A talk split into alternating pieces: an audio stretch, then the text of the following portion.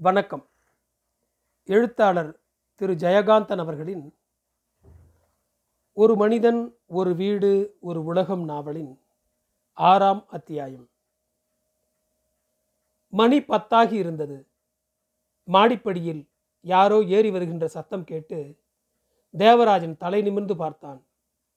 யாரது ஏங்க நான் தான் மண்ணாங்கட்டி என்று சொல்லிக்கொண்டு சுவரோரமாக மாடி அறைக்கு முன்னால் உள்ள திறந்த வெளியில் நிலா வெளிச்சம் படுகிற இடத்தில் நின்று தலையை மட்டும் நீட்டி பார்த்தான் மண்ணாங்கட்டி.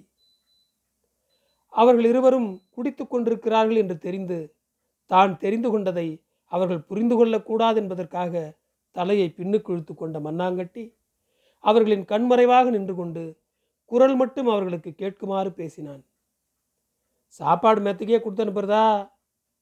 கீழே வந்து சாப்பிட்றீங்களான்னு அக்கா அம்மா கேட்டு வர சொன்னாங்க. தேவராஜன் கை கடிகாரத்தை பார்த்தான். கால் பாட்டில் தீர்ந்திருந்தது.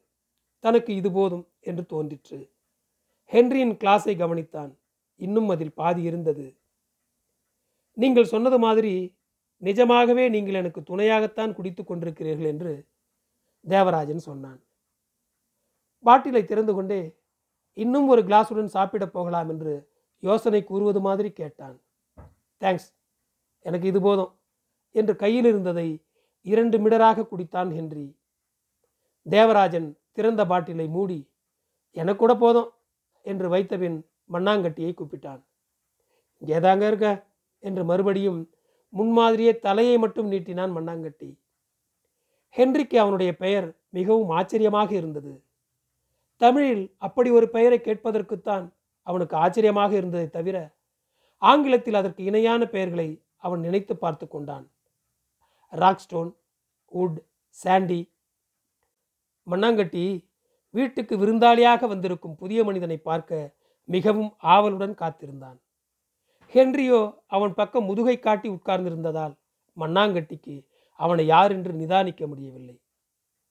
ஏண்டா அங்கே நிற்கிற வா! என்று தேவராஜன் மண்ணாங்கட்டியை உள்ளே கூப்பிட்டான். சொல்லுங்க இங்கே தாங்க இருக்கேன் என்று தனது ஆசையை அடக்கி கொண்டு சற்று பிகு செய்தான் மண்ணாங்கட்டி. சீ கழுதவா வெக்கப்படுறியோ? என்று சிரித்து கொண்டே அதட்டினான் தேவராஜன். எனக்கு என்ன வெக்கம்? தே தே வந்துட்டான். என்ன? என்று அரை நடுவே விளக்கு வெளிச்சத்தில் வந்து நின்று ஹென்ரியை பார்க்காமல் இருக்கும் முயற்சியில் தேவராஜனின் பக்கம் திரும்பிக் கொண்டு நின்றான் மண்ணாங்கட்டி. ஹென்றி அவனை நன்றாக பார்த்தான். அவனும் தேவராஜனும் பேசுவது ஹென்றிக்கு வேடிக்கையாக இருந்தது. அக்கம்மா சத்தம் போட்டதே எங்கே போயிருந்த? விளாடுறதுக்கா என்று கேட்டான் தேவராஜன். இல்லைங்க நம்ம வாசக சாலையில் தாங்க இருந்தேன். வர்ற வழியில் மணியக்காரி வீட்டு அம்மா வேலை வச்சாங்க. நான் எதுக்குங்க விளையாட போகிறேன் ஏண்டா விளையாட போனால் தப்பா? தப்பு ஒன்றும் இல்லைங்க எனக்கு பிடிக்கல. நான் பள்ளிக்கூடத்துலேருந்து வந்தால் படிக்கிற வேலை வீட்டு வேலையெல்லாம் தான் சரியாக இருக்குது. விளையாட எங்கே போகிறது அந்த நேரத்தில் ஏதாவது படிக்கலான்னு வாசக சாலைக்கு தாங்க போகிறேன் சரி அக்கா மாட்ட சொல்லிட்டு போகிறது சொல்லிட்டு எங்கெங்க போகிறது ஏதாவது உடனே வேலை சொல்லிடுவாங்க. அதை செய்யாமல் போக முடியாது. செஞ்சால் அப்புறம் வேலை ஒன்று மேலே ஒன்று வாங்கின்னு தான் இருக்குது. அதனால தான் வேலை ஏதாவது இருக்குதான்னு கேட்டுக்கிட்டு தாங்க போனேன். என்று அவன் பேசியதை கேட்டு தேவராஜன் சிரித்துக்கொண்டே மெதுவா மெதுவா அக்கம்மா காதல் உழப்போகுதுரா என்று வாய்ப்பொத்தினான் தப்பு என்னங்க இதில் நடக்கிறது தானே சொல்கிறான் அக்கம்மாக்கிட்டே தான் சொல்கிறேன் என்று நியாயம் பேசிக்கொண்டே இடுப்பிலிருந்து நழுவிய அரை நிஜாரை மேலே தூக்கி விட்டு கொண்டான் மண்ணாங்கட்டி. சரி சரி நீ போய் கொஞ்ச நாளில் வராங்களான்னு சொல்லு. இன்னைக்கு நீ தான் சாப்பாடு போடணும் என்று தேவராஜன் அவனை தோளில் அன்புடன் தட்டினான்.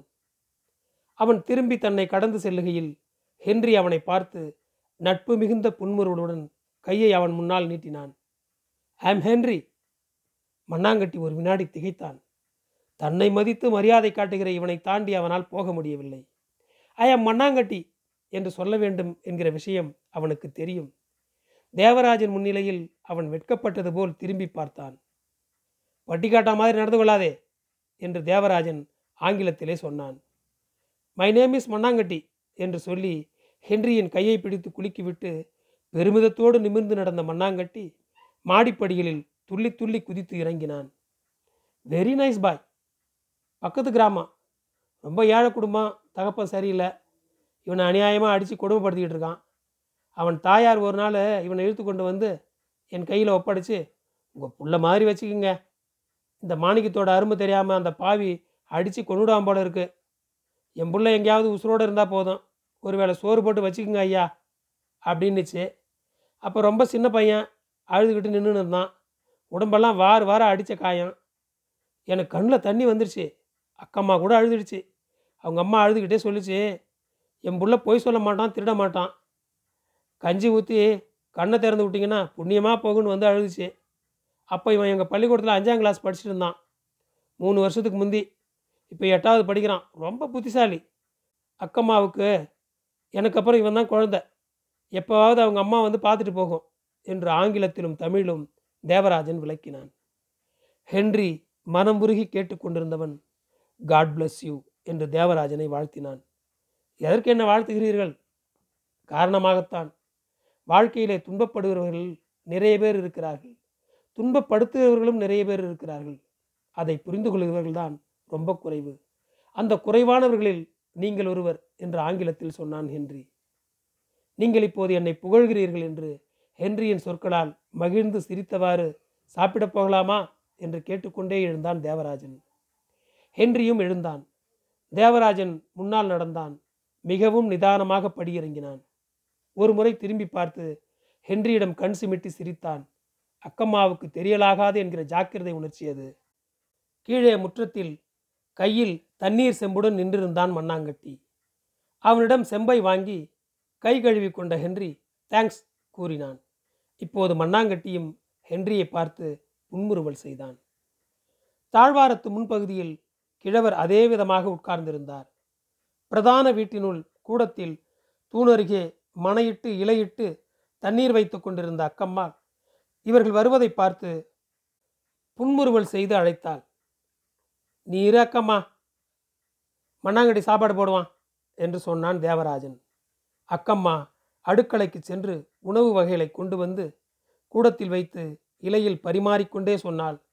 முதல்ல நான் பரிமாறிட்டா அப்புறம் வேணுங்கிறத அவன் எடுத்து கொடுக்குறான். ஹென்றி மனையில் உட்கார்ந்து கொள்ள கொஞ்சம் சிரமப்பட்டான். நீங்கள் வேணும்னா வசதியாக உட்காரலாமே என்றான் தேவராஜன். நோனோ இது வசதி தான் நானும் பழக வேணாமா? என்றான் ஹென்றி. எங்கள் சமையலெல்லாம் நாட்டுப்புறமாக இருக்கும். உங்களுக்கு எப்படி இருக்குதோ? என்றாள் அக்கம்மாள். ஹென்றி என்ன பதில் சொல்வதென்று தெரியாமல் வாய்க்குள் சிரித்து கொண்டான்.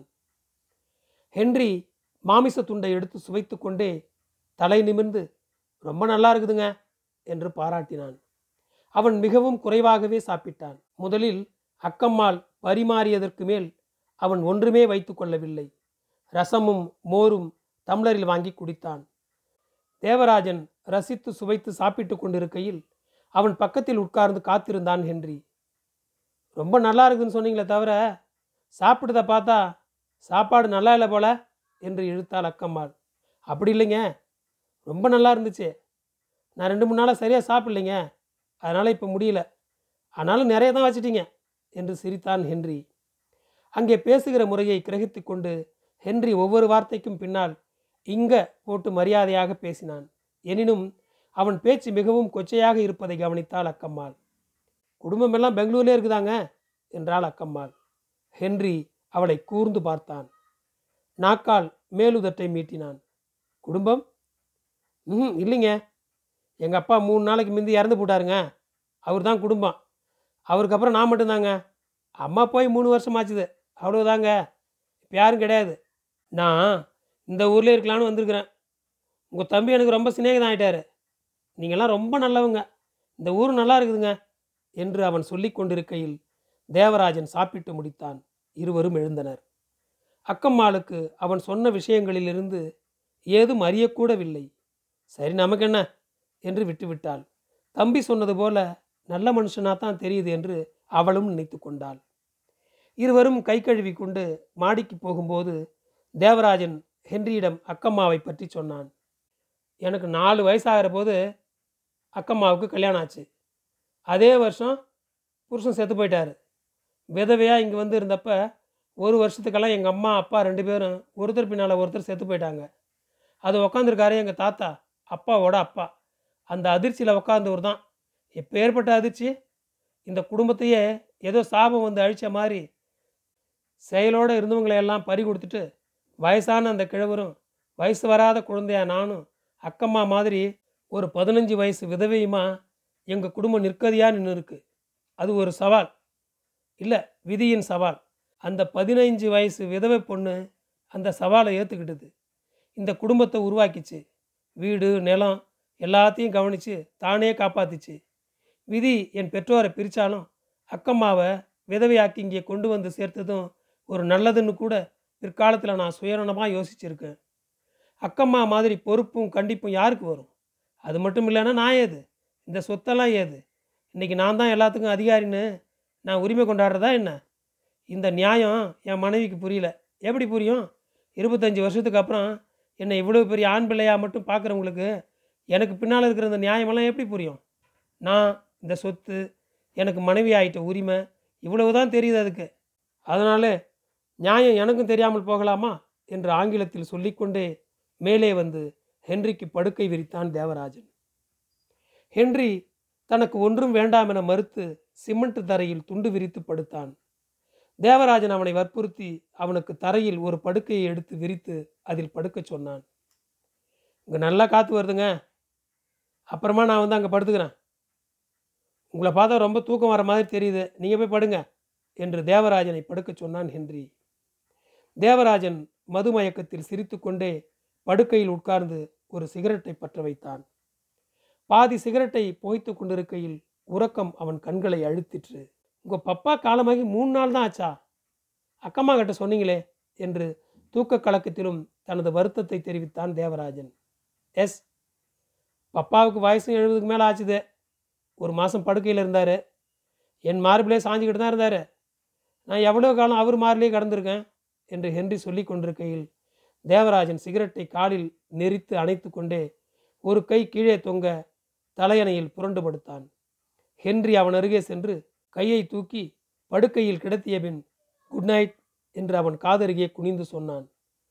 குட் நைட் மிஸ்டர் ஹென்றி என்று சொல்லி முடிக்கும் முன் தூங்கலானான் தேவராஜன். ஹென்றி மாடியின் திறந்த வெளியில் போய் நின்று முற்றும் அமைதியடைந்த அந்த தெருவையும் ஊரையும் நிலவொளியில் பார்த்தான். தூரத்திலிருந்து தெருக்கூத்து ஒத்திகை நடக்கிற சப்தம் மேளமும் ஜால்ராவுமாக துரித கதியில் முழங்கி ஒரு லயமற்ற ஆண்குரல் உச்சஸ்தாதியில் அலரும் பாடலுமாக கேட்டது. அக்கம்மா அக்கம்மா கிளியாம்பாளுக்கு புள்ள பிறந்துச்சான் ஆம்பளை புள்ள என்று கத்திக்கொண்டு ஓடி வந்தான் மண்ணாங்கட்டி. நன்றி தொடரும்.